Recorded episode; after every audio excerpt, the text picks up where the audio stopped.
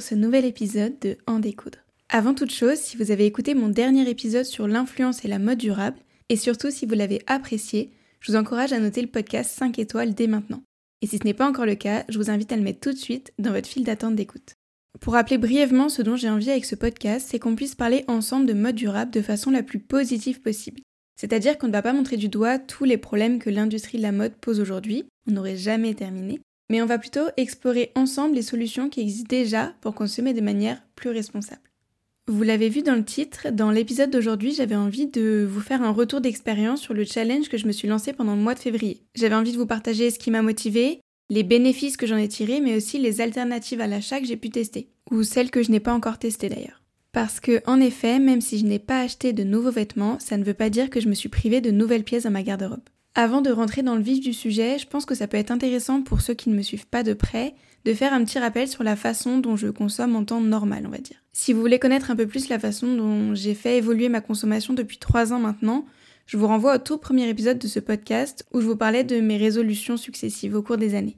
Mais pour la faire en bref, je n'achète plus de vêtements neufs de fast fashion depuis plus de 3 ans maintenant, et mon dressing est composé à 80% de vêtements de deuxième main, environ 10% de vêtements neufs mais de marketing, et enfin 10% de restant de pièces achetées neuves en fast fashion il y a plus de 3 ans.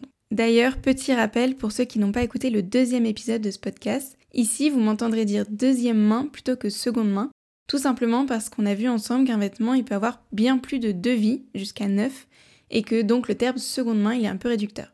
J'essaye de démocratiser un petit peu l'expression, donc n'hésitez pas à l'utiliser, ça me ferait chaud au cœur.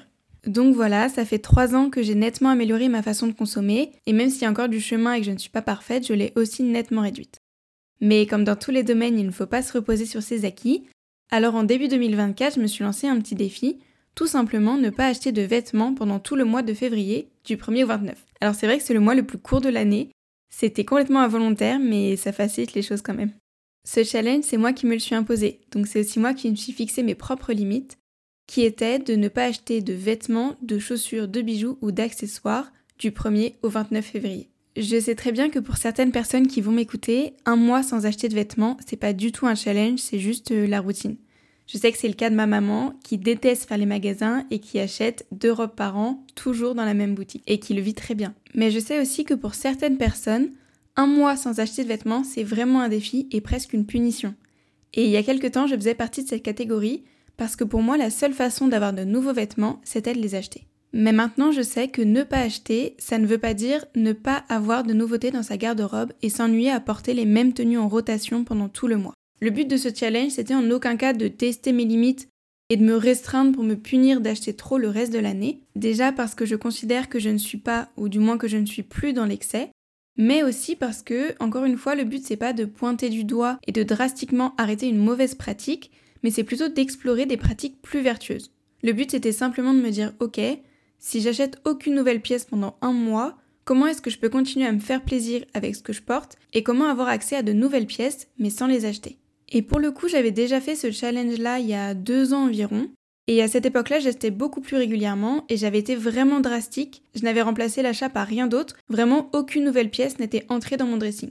Et c'est tout simplement parce que j'avais pas accès à toutes les alternatives à l'achat qui sont bien plus développées aujourd'hui. Mais avant de vous parler de toutes ces alternatives que j'ai envie de vous faire découvrir, je pense que c'est aussi intéressant de passer en revue tous les bénéfices que ce petit challenge m'a apporté et qui peuvent vous motiver à vous aussi vous lancer dans ce défi. Le premier bénéfice que je vois à ce challenge, c'est que forcément j'ai moins consommé. Puisque je n'ai acheté aucune nouvelle pièce, mon impact il est quasiment tombé à zéro pendant ce mois-ci. Mais j'ai aussi consommé mieux. C'est-à-dire que pendant un mois, j'ai évité tout achat impulsif. J'ai quand même été en friperie, j'ai quand même été sur Vinted. Et comme je le fais au quotidien, quand je vois une tenue qui me plaît dans la rue, sur Pinterest, dans une série, je vais essayer de retrouver ces pièces sur Vinted pour les acheter. Mais contrairement à d'habitude, ce mois-ci, je les ai pas achetées sur le coup. Les pièces qui me plaisaient, je les ai mises en favori, en croisant fort les doigts pour qu'elles soient toujours là à la fin du mois, parce que c'est aussi un peu le risque quand on achète exclusivement en deuxième main, c'est que chaque pièce est potentiellement unique. Donc voilà, ces pièces, elles attendent sagement dans mes favoris Vinted la fin de mon challenge, et je pense que quand je les passerai en revue début mars, en fait, il y a la moitié qui me donneront plus envie. Donc en prenant du recul et en me laissant un mois pour faire le choix d'acheter ou non, j'évite un maximum les achats impulsifs. Souvent, Vinted ou la deuxième main, c'est un peu une excuse en disant ben c'est pas cher, c'est de la deuxième main donc mon impact il est pas si fort que ça. Et en fait, c'est quand même une excuse pour de la surconsommation parce qu'on achète en quantité des pièces sur Vinted qui nous plaisent sur le moment, on se dit il faut pas la laisser passer, je la prends maintenant, c'est pas cher. Et puis finalement, un mois plus tard, elle nous plaît beaucoup moins, on n'a jamais trouvé comment la porter et elle reste dormir au fond du placard. J'y reviendrai à la fin de l'épisode parce que c'est une réponse à une question qu'on m'a posée mais c'est vrai que prendre du temps pour acheter une pièce de seconde main, ça n'a pas toujours que des avantages. Le troisième bénéfice que j'ai tiré de ce challenge, il est complètement lié à celui-là, c'est que forcément j'ai dépensé moins d'argent. Parce que souvent la réponse à la question est-ce que la pièce que j'ai repérée il y a un mois me plaît toujours, est-ce que j'ai toujours envie de l'acheter, c'est souvent non. Et bien finalement j'ai dépensé moins d'argent dans des achats impulsifs. Ensuite, au lieu de mettre mon argent dans des vêtements, j'ai pu le mettre tout simplement ailleurs. C'est-à-dire que j'ai pu acheter de la décoration pour mon nouvel appartement. J'ai pu entre autres tester des alternatives comme la location ou même la réparation, je vous en reparlerai un petit peu plus tard. J'ai juste dépensé mon argent autrement dans des manières de renouveler ma garde-robe beaucoup plus durables.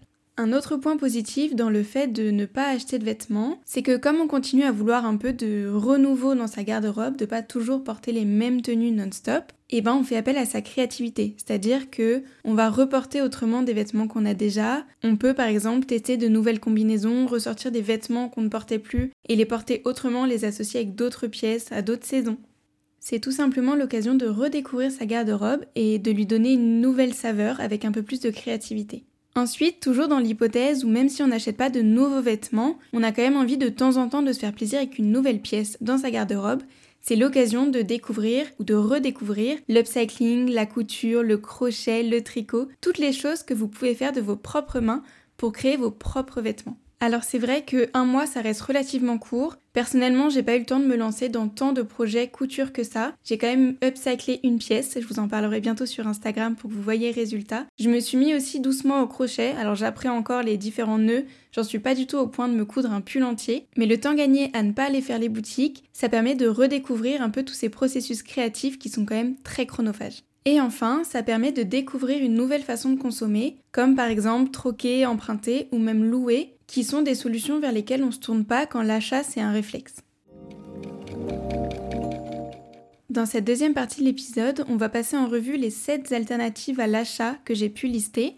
Il y en a que j'ai testé, je vais vous parler de mon expérience, il y en a que je n'ai pas encore testé, et il y en a peut-être que j'oublie, donc j'attends vos commentaires pour voir si vous avez autre chose en tête. Le premier, c'est pour moi le plus évident, mais aussi le plus facile à dire qu'à faire c'est de porter autrement ce que vous possédez déjà. Passez en revue la garde-robe que vous possédez déjà et ressortez les pièces qui dorment depuis trop longtemps au fond de votre placard pour tester de nouvelles combinaisons par exemple. Ou quelque chose que moi j'adore faire, c'est aller chercher une pièce que je porterais habituellement à une autre saison et l'adapter pour la porter par temps plus frais par exemple. Pour pimenter un peu ma garde-robe d'hiver, j'aime bien ressortir des robes d'été à bretelles que je vais par exemple porter avec un pull à manches longues en dessous ou en tant que jupe avec un gros pull et des bottes hautes. Vous voyez ce genre de choses qui permet de porter une pièce à toutes les saisons et de la ressortir plus régulièrement.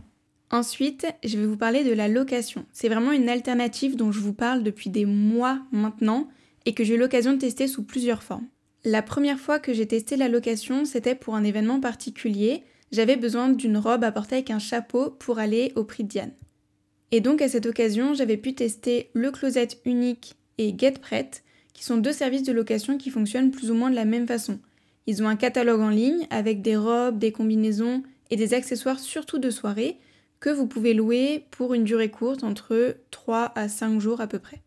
Vous recevez les vêtements dans votre boîte aux lettres, vous les portez en général une fois le temps de la soirée et vous les renvoyez avec une étiquette prépayée. Ensuite, j'avais eu l'occasion de tester la formule de Studio Paillette un peu plus tard dans l'été à l'occasion d'un mariage. Et dans leur cas, ils sont plutôt orientés pièces de luxe ou de créateurs un petit peu loufoques. Vraiment, dans leur showroom à Paris, c'est coloré, c'est plein de volume, de froufrou, c'est vraiment une pièce euh, assez folle. Et là, le principe des prix est un petit peu différent parce qu'il part sur la base de 10% du prix neuf, mais qui est étendable à plusieurs mois. Si je prends l'exemple de la robe que moi j'avais choisie, donc c'est une robe Jacquemus qui est à peu près à 600 euros neuve et donc qui loue à 60 euros par mois.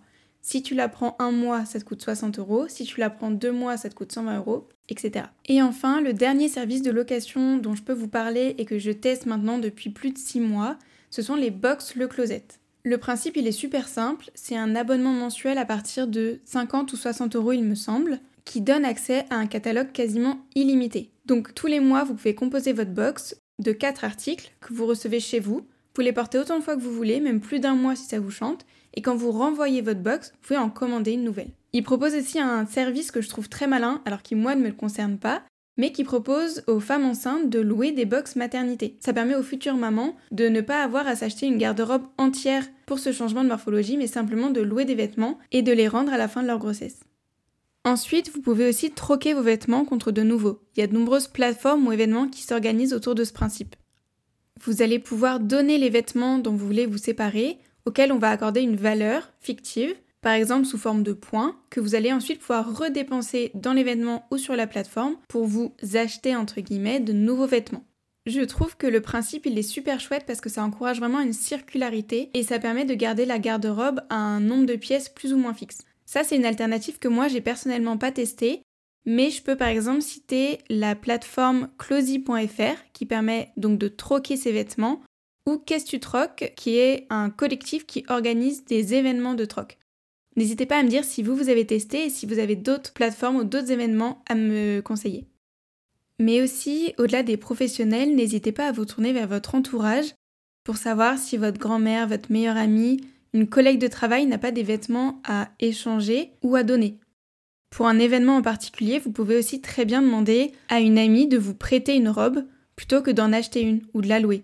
Je sais que c'est quelque chose qu'on avait fait avec une amie à la période où on avait des 18 ans, des 20 ans et des nouvel an, toujours avec le même groupe de personnes, mais qu'on voulait pas porter la même tenue sur toutes les photos. Et si je me souviens bien d'ailleurs, il me semble qu'on avait porté la même robe à nos 18 ans respectifs. Et un petit peu plus tard, elle avait dû m'emprunter une robe que j'avais achetée pour une soirée, pour un nouvel an, quelque chose comme ça. Ensuite, dans la liste des alternatives, on arrive dans la partie un petit peu plus créative, avec par exemple l'upcycling et la couture. Alors je vous parle surtout de ces deux choses-là parce que c'est ce que moi je pratique le plus.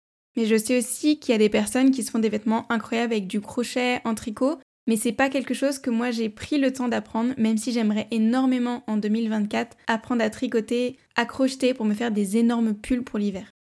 Manier une machine à coudre, ça s'apprend pas du jour au lendemain, c'est beaucoup de répétitions, c'est de l'apprentissage, mais c'est une satisfaction incroyable à la fin d'être capable de créer un vêtement de A à Z. J'en ai un petit peu parlé dans le premier épisode, moi j'ai plutôt tendance à faire de l'upcycling parce que je n'ai jamais appris à choisir mes tissus ou à utiliser des patrons, mais c'est quelque chose que j'aimerais aussi beaucoup faire en 2024, c'est avoir la capacité de coudre mes vêtements de A à Z. Et enfin, la dernière alternative à l'achat que je peux vous partager, c'est tout simplement la réparation.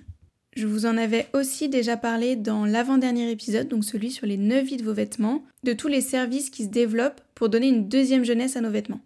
Je vous avais par exemple cité Galoche et Patin et Les Réparables, qui sont des services en ligne de réparation d'accessoires et de vêtements. C'est des services auxquels moi j'ai encore jamais fait appel, donc je peux pas vous donner mon expérience. Moi j'ai plutôt tendance à aller directement en boutique, dans mon quartier tout simplement. Je l'avais par exemple fait l'année dernière pour faire changer une braquette de jean.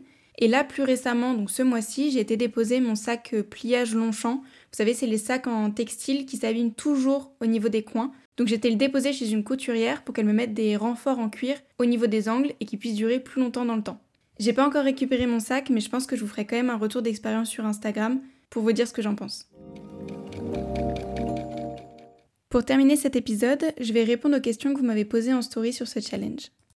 Alors la première question, c'est évidemment est-ce que j'ai craqué? Et la réponse c'est non, mais on est seulement le 25 du mois, donc il me reste encore 4 jours de challenge. Je vous tiendrai au courant sûrement sur Instagram si jamais je craque, mais franchement on est bien parti donc je pense que non. On m'a aussi demandé au début du challenge si ça prenait en compte tout ce qui était linge de maison. Alors c'est vrai que je m'étais pas posé la question parce que j'avais pas prévu d'en acheter à ce moment-là, mais en fait c'est à chacun de se poser ses limites. Si vraiment en février vous avez besoin de nouveaux draps parce que les vôtres sont troués, parce que vous avez des invités je ne sais quoi, libre à vous. Ça reste un challenge personnel, donc en fait les règles elles sont flexibles et c'est à chacun de s'adapter. J'ai eu deux questions qui sont pas vraiment similaires mais dont la réponse c'est la même, qui sont As-tu des regrets de pièces que tu as laissées filer et quel article as-tu eu le plus envie d'acheter pendant ce défi? Alors il y a quelques temps, je suis tombée sur une veste sur Pinterest qui était absolument magnifique et que j'ai décidé qu'il me fallait. Donc j'ai retrouvé la marque, j'ai mis une alerte sur Vinted pour voir quand une veste similaire est postée. Et il y a deux semaines, donc en plein milieu de mon challenge, j'ai reçu une notification pour cette exacte même veste. Et je me suis dit, purée, ça tombe tellement mal. Donc j'ai fait un peu comme à chaque fois que je repère une pièce. J'ai fait une offre et je me suis dit, bon, si mon offre elle est acceptée, je la prends, c'est mon challenge. En fait, c'est un peu moi qui fixe mes règles. Cette veste, ça fait des mois que je la cherche, donc c'est presque une bonne façon de casser mon challenge. Et en fait, elle a été vendue au bout de 10 minutes. Donc c'est vraiment mon gros regret. Ensuite, vous avez été plusieurs à me demander si j'avais quand même été aller faire un tour en friperie et si j'avais quand même été sur Vinted. Donc j'ai dû aller en friperie peut-être une fois, mais parce qu'il y en a une dans ma rue, donc j'y passe euh, souvent et je voulais juste aller jeter un petit coup d'œil. Par contre, j'ai utilisé Vinted comme je l'utilise d'habitude, quasiment quotidiennement d'ailleurs. J'ai mis beaucoup d'articles en favori, je me suis pas privée d'aller sur Vinted pour pas être tentée. Je savais que j'avais la force d'esprit de ne pas craquer si je voyais une pièce qui me plaisait, que je pourrais la retrouver dans quelques semaines ou trouver l'équivalent euh, plus tard. Et enfin, la dernière question, c'est ma meilleure amie qui me l'a posée au tout début du challenge quand je leur ai annoncé que j'allais faire ça. Faut savoir que c'est quelqu'un qui ne consomme pas du tout comme moi. Je pense même que sur certains points, on est les personnes les plus opposées sur Terre. Et je pense que ce serait super intéressant que je l'invite sur ce podcast parce qu'elle a toujours plein de choses à dire et que c'est une vraie pipelette. Donc elle m'a demandé, en gros, pourquoi tu fais ça? Elle m'a demandé est-ce que ça te procure un plaisir ou est-ce que c'est juste pour des raisons environnementales? Est-ce que tu te restreins pour, euh, pour réduire ton impact en gros? Et donc comme je l'ai dit au début de cet épisode, non, l'idée c'est pas du tout de me restreindre ou de me punir, mais c'est juste de consommer autrement. Et sur l'aspect est-ce que ça me rend heureuse, est-ce que ça me procure du plaisir, je pense que c'est surtout de la fierté et la fierté, elle vient surtout du fait que je devienne capable de créer mes propres vêtements. Je l'ai fait une fois ce mois-ci en upcyclant une pièce et déjà j'en suis super contente. Pour clôturer ce podcast, je voulais parler un petit peu de la suite parce que, comme je vous l'ai dit sur Instagram, ce challenge de un mois, c'est qu'un début. J'aimerais bien réitérer l'expérience pendant trois mois, par exemple pendant les mois d'avril, de mai et de juin, et peut-être, si je m'en sens capable à la fin de l'année, pourquoi pas me fixer l'objectif en 2025 de ne pas acheter de vêtements pendant un an. J'adorerais pouvoir me perfectionner dans la couture pour vraiment être capable de créer toutes les pièces dont j'ai envie. Je vous en reparlerai quand il sera temps, mais je pense que je tiens en tête ma nouvelle résolution pour 2025. J'espère ne pas être trop ambitieuse et pouvoir exploiter au maximum toutes les alternatives dont je vous ai parlé dans cet épisode pour réussir ce challenge de 2025. C'est la fin de cet épisode. N'oubliez pas de noter le podcast et de le partager avec vos proches pour étendre cette conversation qui est très importante à mes yeux sur la mode durable. Je vous remercie de m'avoir accompagné au bout de cet épisode, j'espère qu'il vous a été utile et que vous serez au rendez-vous pour les prochains. En attendant, prenez soin de vous, prenez soin de vos vêtements, prenez soin de la planète et à bientôt